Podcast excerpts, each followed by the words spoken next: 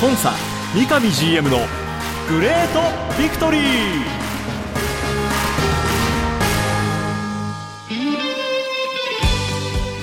北海道とともに世界へスポーツによる地域活性を目指す北海道コンサドーレ札幌。この番組では北海道コンサドーレ札幌の三上博勝 GM がラジオを通じてサポーターの皆さんや地域の皆さんの質問にお答えしていきます。今サポーターに伝えたいこと話したいこと呼びかけたいこと。三上 GM が本音で語り尽くすコンサ三上 GM のグレートビクトリー。今回はどんなお話が聞けるんでしょうか。幸せを作るお菓子石屋製菓の提供でお送りします。皆さんおはようございます。三角山放送局山形翼です。今週もスタートしました。コンサ三上 GM の Great Victory 北海道コンサドーレ札幌三上大勝 GM とお送りします。三上さんおはようございます。おはようございます。よろしくお願いします。よろしくお願いいたします。さて皆さんもね BGM ファンもいるぐらいですから、はいはい。聞いてお分かりの通り収録放送です。BGM 聞いてわかるってすごいよね。そこまで聞かれてるんですよ。僕自身気づいてない。いやこれ実はね裏を話すと撮ってる時点ではただのフリートークなんですよね、はいはい。何にも音のついてない、はい。ただただマイクに向かって2人でお話をしてるだけなんですけどその音を放送を聞いた時にはね全てが分かるようになって。いるなるほど。素晴らしいですね。でもそういう作りをこちらもしてたっていうことでしょ、まあそうです。ん。でそれをこれはもう僕が意図的にうん言うことも,、うん。言うこともなく、うんそう。リスナーのサポーターの皆さん方が気づいてくれた。そうなの。お互いいい仕事をしてますねっていう いい話ですねしっかりパスを受けてくれたっていう、はい。素晴らしい。アイコンタクトもアイコンタクトが取れてます、そうなんですよ。てなわけで、はい。今日は収録でお届けしていきますけどもよろしくお願いいたします。あのいつもね収録放送の時にはサポーターの皆さんからいただいたビクトリーメッセージを中心にお送りしているんですけどもこんなメッセージが届きました、はい。ビクトリーネームはヒデさん。はい。毎週楽しく拝聴させていただいています。三上 GM の整理された分かりやすい話し方。聞きやすい話し方にいつも感心しております。三上 GM が話す時に気をつけていることがあれば教えてほしいですと、三上さんこのヒデさんという方ですね、はい。小学校教員の方だそうで。あ。先生です。なるほど。はい。で三上さんのお話のされ方非常にこう伝え方も分かりやすいお話し方をされているっていうので教員のヒデさんにそうやって言っていただけるのは嬉しいことですけどね。そう決してそんなことは本当ないとは思ってます、ただ、まあ、意識してるわけじゃないですけども、あのー僕自身もお自分のありたい姿っていうことで、クラブの GM になりたいっていうのがずっと実は選手終わった後になったんですね、はいはいはい。でその時に、えー当時 GM 研修みたいな要は将来 GM になりたい人が学ぶべき研修。それは FIFA のルールであったり、はい。えーリーダーとしてのあり方だったりとかさまざ、まなこう分野をですね、はい。1年かけて研修研修を受けるんですけど、まあ、僕当時33歳ぐらいの時かな、うん。どうしても受けたいっていうことで、うん。えー受けさせてもらってですね、はい。えーいたんですけどその時に一つ言われたのがやはりイシュー、まあ、要するに主語ですね、えー何を聞きたがっているのかというそのイシューをまずはっきりと伝えなさいと、はい。それだけで聞いてくれる人は聞きやすさだとかあそういったことがあ起こるよっていうことをその研修で学んだのでそこだけは意識した中で、はい。あのまあ、業務柄、うん。メディアの方とか、うん。新聞記者さん含めまたははいサポーターの皆さんとお話しさせてもらう機会当然ありますけども、えそのイシュー主語お要するに何を聞いているのか聞きたがっているのかというところは意識して回答していなるっていうのはちょっとだけその学んだこととしてはい。気づきとしてあるので、今も自分の中では生かしてます。GM としての発信の時に、ん。まあ、そこの土台になっているはい。のが主語を分かりやすく伝える、だそうですヒデさん。僕もでもお話をしていて本当にいつもねちゃんとこう欲しいところをまずこう先に伝えてくれてるなっていう印象を持っていたのでそういうマインドを持って三上さんお話しされてるんですね。はい、逆にあのヒデさんのね多分業務柄？そうですようん。いね、ろいろあると思うんでね、うん。ヒデさんが意識してることなんかもねあの聞きたいなと思まって、一つだけではないし、うん。正解不正解でもないと思うんですよね、うん。うん。うん。いろんなものをこう僕もね学びたいし気づきたいし、その中で一人でも多くの方が分かりやすいよねって思ってもらえるのはそれは本当嬉しいですよね、はい、こういう話ができるのもまた一つこの番組はい。のらしくて。らしさが出てきましたね、はい、ありがとうございますさあそしてヒデさんからついで、はい、要望提案を頂いてるんですよ、はい。えー、小学校教員のヒデさん。先日コンサと水野様の連携事業であるプロジェクト179で、本校の1年生にオリジナル定規分度器セットが届きました、はい、ありがとうございました。子供たちに喜んでもらい子供たちにコンサドーレを知ってもらうとても素晴らしい取り組みだと思います。といただいています、はい、一方で贈呈するものは定規分度器でない方が良いのではないかなと思っています理由としては、うん、三角定規や分度器は34年生になってから使うことが多くなること。なるほど。そして定規分度器などの文房具はキャラクターなどがついていないシンプルなものを使う学校や先生が多いという、これも現場のね、ね。ええはいはい、もう現状ですね。せっかく1年生に贈呈していただいたものなのにあまり使ってもらえないというのは、コンサドーレサポーターの私としても残念な気持ちです。はいそこで私としてはドーレ君や選手あとチッチの塗り絵のページを入れた自由帳だとか、はいはい、ファイル鉛筆折り紙などであればより使ってもらう機会も増えていくのではないかなと思っています、うん、経費の関係などもあると思うので難しい面もあるかもしれませんが一つの意見として参考にしていただければ嬉しいですというありがとうございます。こういったご意見が届きました。いや素晴らしいあの現場のね、うん、ではのこう感じ方だとか、うん、より効果的っていうことでのご意見ですごくありがたいですね。はいいやまず僕らこのプロジェクト179はね、うん、とパートナーの水野さんと共催をしながらやらさせていただいて、えそのプロジェクトで生まれた基金の一部をね、うん。はい、えー、地域還元にっていうことをやっていて、まあ、その中で一つこのヒデさんも言ってくれているようにね、えー、幼い頃からコンサドーレを身近に感じてもらおうっていうことも当然狙いの一つとしてあって、はい、そういった意味で言うと僕ら今大きくこの2つやっててですね、はい、1つは新生児、はい、赤ちゃんに、えー、まあサイダ、うん、うん。見たことある、まあ、よだれかけ、はい。うん、スタイをね、はい、えー、贈呈するっていうことと、うんうん、小学校に上がった時にこの今ヒデさんからもあった定規分度器、うん、これをまあプレゼントしていくことによって、まあ、より身近にね、うん、幼い頃からコンサドーレを感じてもらってえー、今生活に役立ってもらいつつ、うん、将来的にね、うん、あちっちゃい頃にコンサドーレのスタイつけてたとか、はい、勉強道具使ってたっていうふうになってくれればいいなっていうことでやらさせてもらっています、うん、そういった意味で言うとでもさすがですね、うん、ここにあったように定規分度器34年生、はい。うん、から使う。1年生にせっかくあげて1年生の時にすぐ使ってもらいたいものをどうせならあげた方がいいよねっていう、ヒデさんなりのサポーターの目線があってこそのこれ、あのコメントだと思うんですよ。ありがたいですね、これ、あの先ほど言ったように水野さんとね、はい、えー、共同でやってますので、しっかりとちょっとこの意見を、はい、まずはうちの担当と、うんうんうん、そのパートナーである水野さんのね、うん、担当にちょっとお伝えさせてもらいながら、はい、こういう意見もあるよ、まあ、言わんとしてることは、どうせだったら1年生からね、うん、すぐ使えるもの。そうですね、うん、っていうことだと思うんで、まあ、ここにあったようなその塗り絵のようなものがいいのかなとか。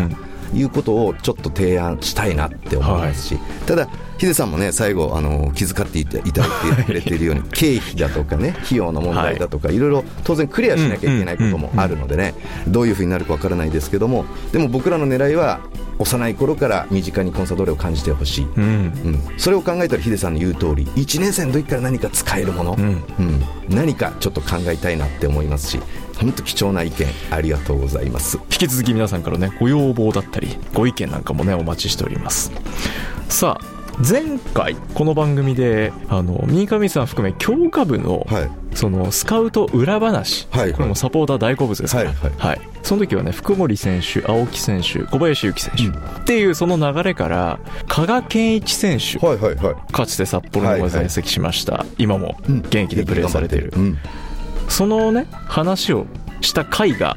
つい先日実は放送されたんですよ。はい、はいで今回この放送後に進展があったと。そうなんです。ちょうど多分1週間ぐらい前あのここからいきなり着信があってですね、はい、お懐かしいなと思って僕この収録したことは先今山田さん言ってくれてるかなり前のだいぶ前なんです収録だったんで。4月に収録したんです、あれ、うん、もう僕がその着信あった時にお懐かしいなどうしたのかなと思って出て「おい元気?」っていう感じで言ったら「ラジオ聞いたっす。ありがとうございます」っていう電話だったんですよ。で最初え？って何のこと？って思ったんですけどあそういえばなんかこの番組で、思い出深い選手の一人とか、スカウトやってた時の思い出話で加賀の名前出したなっていうのはそこでポッと思い出てあそれが多分 今流れたんだなっていうのを状況を 確認するまでにちょっと10秒程度僕だいぶ時間かかりますよ、うん、あっておおって言って聞いてくれたのって言ったら聞いたっすみたいな。お前いくつになってまだお前聞いたっすなのよっていうような話の中で。あの頃と変わらない、はい、だけどまあ本当元気そうだったしああいう形で僕取り上げてくれて嬉しいっすっつってどうなのよって言ったらまだスピードあるっすよみたいな相変わらず若いねお前は？っていうようなこととまあ今ねチームは離れてるけどこうやってうちの番組関係する番組をねしっかり聞いてくれてまたそれに対してね返答までしてくれてっていうねすごく嬉しい。みんな嬉しいエピソードこれ。そうなんです。で そのね実は夕方だったんですけども、うん、僕その10分後にね結構お題の重い会議を控えていて。なるほど。でも加賀のその電話1本でねやっぱすぐよりポジティブな気持ちでさあの迎え入れたんでそうですか、うん、それはもう加賀のあの一本の電話だし、うん。うん、もっと言うんであればこの番組がね あったおかげでそういう時間を過ごせたんでねすごく嬉しかったですね。これは全てのサポーター含めコンサドーレファミリーがハッピーになる、あでもこれまた流れてまたやばい。蚊が来なくていいからね。気持ちは分かってます。振りではないです、はい なんですけど、せっかくね、まあ、今回こういうこともありました。で僕もこれ実はこれ収録時点まで知らなかったんですけど、はい、まあ、こういうこともあるんだなというので、さらにサポーターからもですね、うん、あの回非常にあの反響が大きかったです、はいはい、みんなやっぱりああいう話を求めてると。三上さんのもう本当に20年以上コンサドールを見てきている中で、他にもいろんな選手とのエピソードがあるんじゃないか、知りたいという要望が届いていたので、今日はこちらのメッセージを取り上げたいと思います、はい、ビクトリーネームささささんです「さ」が4つですか、えー、3つ3つに「さん」がついてささささん。です、はい、ありがとうございます。今まで一番の「どこで見てた?」は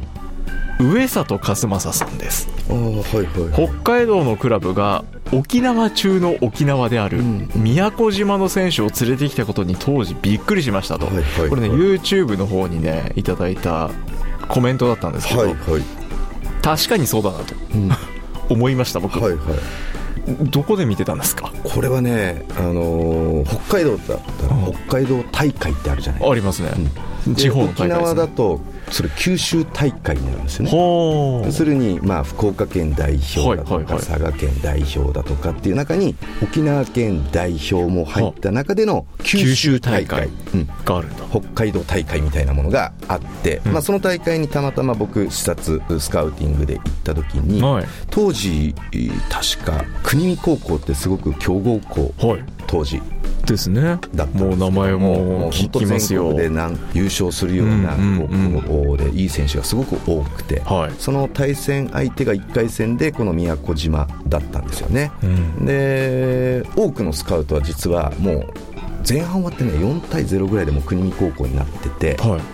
なんとなくし白けムードというかもう決まり。もうだいぶ、うん。結果が見えてきている状況。他のスカウトの方はもうちょうど1回お昼食べに行こうとかね、うん、まあ、そんなような感じだったんですけど、うん、すっごい僕その宮古島の一人の選手ずっと気になってて、うんでもねそのほとんどボールがもう国見高校のボールなんで。そのスコアだったらそうですよね、うん、さっき見たあの一瞬のやつをもう一回見たい、うん、それが見れれば間違いなくこの可能性あるな、うん、でもボールが入らないんですよ。いかんせん、でも、さっき言ったように他は前半もそういう流れだから、もうゲームも決まったし、なんか食事でも一回行って、まあ、次の試合もすぐあるんで、もうその準備した方がいいよねっていうことだったんですけど、はい、もう一回あれはまぐれだったのか、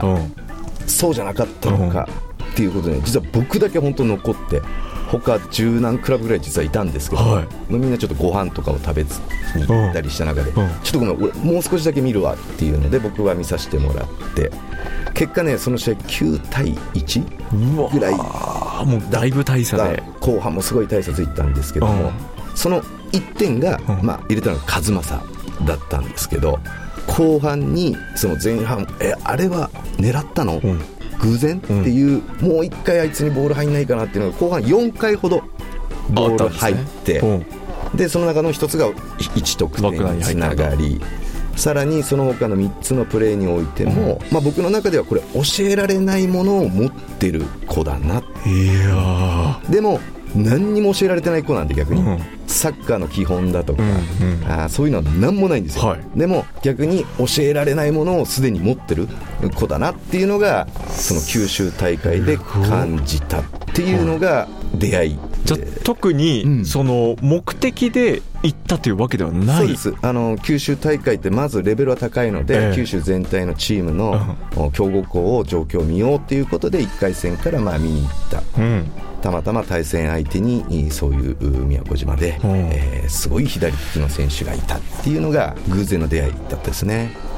そこからですもんね。これエピソードじゃないんですけど、うん。すぐ僕ね高校の先生に、うんあのすごく興味深いんですけど彼ってどういう、はい。そのキャリアなんですか？うんみたいなね、話を聞きに行った時、うまたはそこから数日後すごい興味があるということを率直に伝えさせてもらったんですけど、はい。本人とかにね、はいはいはい。当時親御さんなんかにも、ううちの子供騙すんじゃねえみたいなね。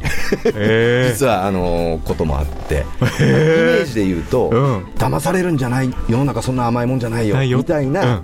雰囲気が すごく最初の上里家から。そうそう。だから僕ね何枚自分のコンサドーレの名刺当時出したか分かんない、なかなかこう信頼得られなくて、ううんちの子騙すんじゃないと。か、うん。そんなうちの子がそんな可能性あるわけないじゃないみたいな、うん。いやでも本当なんですっていうのでね何回も。何回も何回も、うん。あの伝えさせてもらってうん。徐々にあのご両親とか先生からも信頼を得てで練習参加を実際あの決めることができて、はいはい。うんでまあ入団加入っていうところに行くんですけども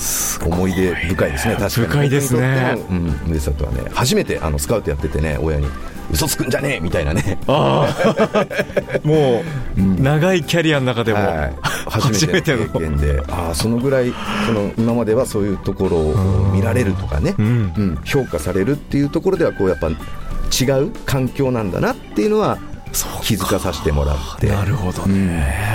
そう。でも今でもお父さんとは、まあ、和正がはい。去年引退しましたけど、うん今でもありがたいことにお父さん年に1回ぐらいねあそうですか。うんくれたりして。もうすっかり迎え入れてくれる、はいもう今ではねあのありがたいことに僕が沖縄行けばね、はい。泡盛であおもてなしをしてもらったりと、はいしてくれたりっていうことでいい関係を築かさせてもらって素晴らしいエピソードが出てきました。そんな経緯があったんだ。はそのワンプレーで目に留まったのが縁でいはい。そこからもうコンサドーレでも長く活躍してキャリアを築いていったはきっかけの話ですね。すごいな。でも自分の中ではまあ日常というかね。そうか、うん。でも言われたらあ確かに僕の中でも思い出深い選手だったなとかエピソードだったなとかいうのはあるんですけどね。引き続きお待ちしております。ビクトリーメッセージはツイッターでは「ハッシュタグコンサ GV」リクエストアットマーク三角山 .co.jp の三角山放送局メールフォームでもお待ちしております。あと YouTube チャンネルの方のコメントも拾いますんで 皆さんお寄せいただければと思います。さあこの放送が流れている放送日は8月3日。はい。天皇杯を終えた翌日の放送になります、いよいよリーグ戦も再開ということになります。次の試合は8月の6日日曜日18時キックオフ。J1 リーグ第22節、はい。鹿島アントラーズ戦アウェーゲームとなります。そうですね。あの、はい。非常に強い今年も、お安定した戦いをねここまでこうお見せてきてるうチームうでしかもアウェーっていうところでね簡単ではないっていう状況だとは思っていますけどもやはり一方で、まあ、僕ら中断期前のはい。2試合で勝ち点を得られなかった中でこの中断期でしっかりと選手の方はまず1週間リフレッシュをしオフ明けからあーショートの4日間ですけども、はい。かなり走り込みをまず重点とするトレーニングをし、はい。さらにそこから今戦術面をね、うん。えー見つめてこの鹿島に行こうとはい。いう準備をさせてもらってますので、うん。まずはやはりそのお中断期前にあった、まあ、結果だけで言うと悪い流れ、ん。これをまず断ち切る、はい。うんいうことがすごく重要なゲームになるなっていうふうに思っています、えー一方で、えー今シーズンホームで1回鹿島とやらさせてもらった時に、はい。結果としては残念な結果だったんですけど、うん。この番組でももしかして僕話したかもしれないんですけど、今までは鹿島相手に回されてる回させてもらってるっていう感覚だったのが、あの王者鹿島ももう手一杯うちの攻撃を抑えるのがもういっぱいいっぱいっていうようなところまで僕は見れたと、あの試合感じていたので、アウェーという状況ではありますけどもそれをもう一個乗り越える、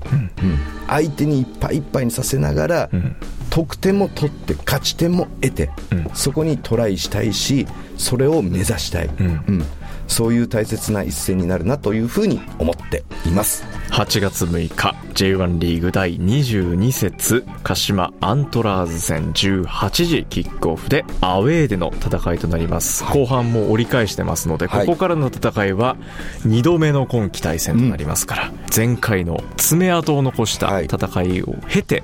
これからどう立ち向かっていくのか注目して応援していきたいと思います。番組はコンソドーレ YouTube チャンネルコンソドーレ TV さらには各種ポッドキャストサービスでも配信中です。それでは今週はこの辺で。北海道コンソドーレ札幌の三上博勝と。進行は三角山放送局山形翼でお送りしました。今週もありがとうございました。ありがとうございました。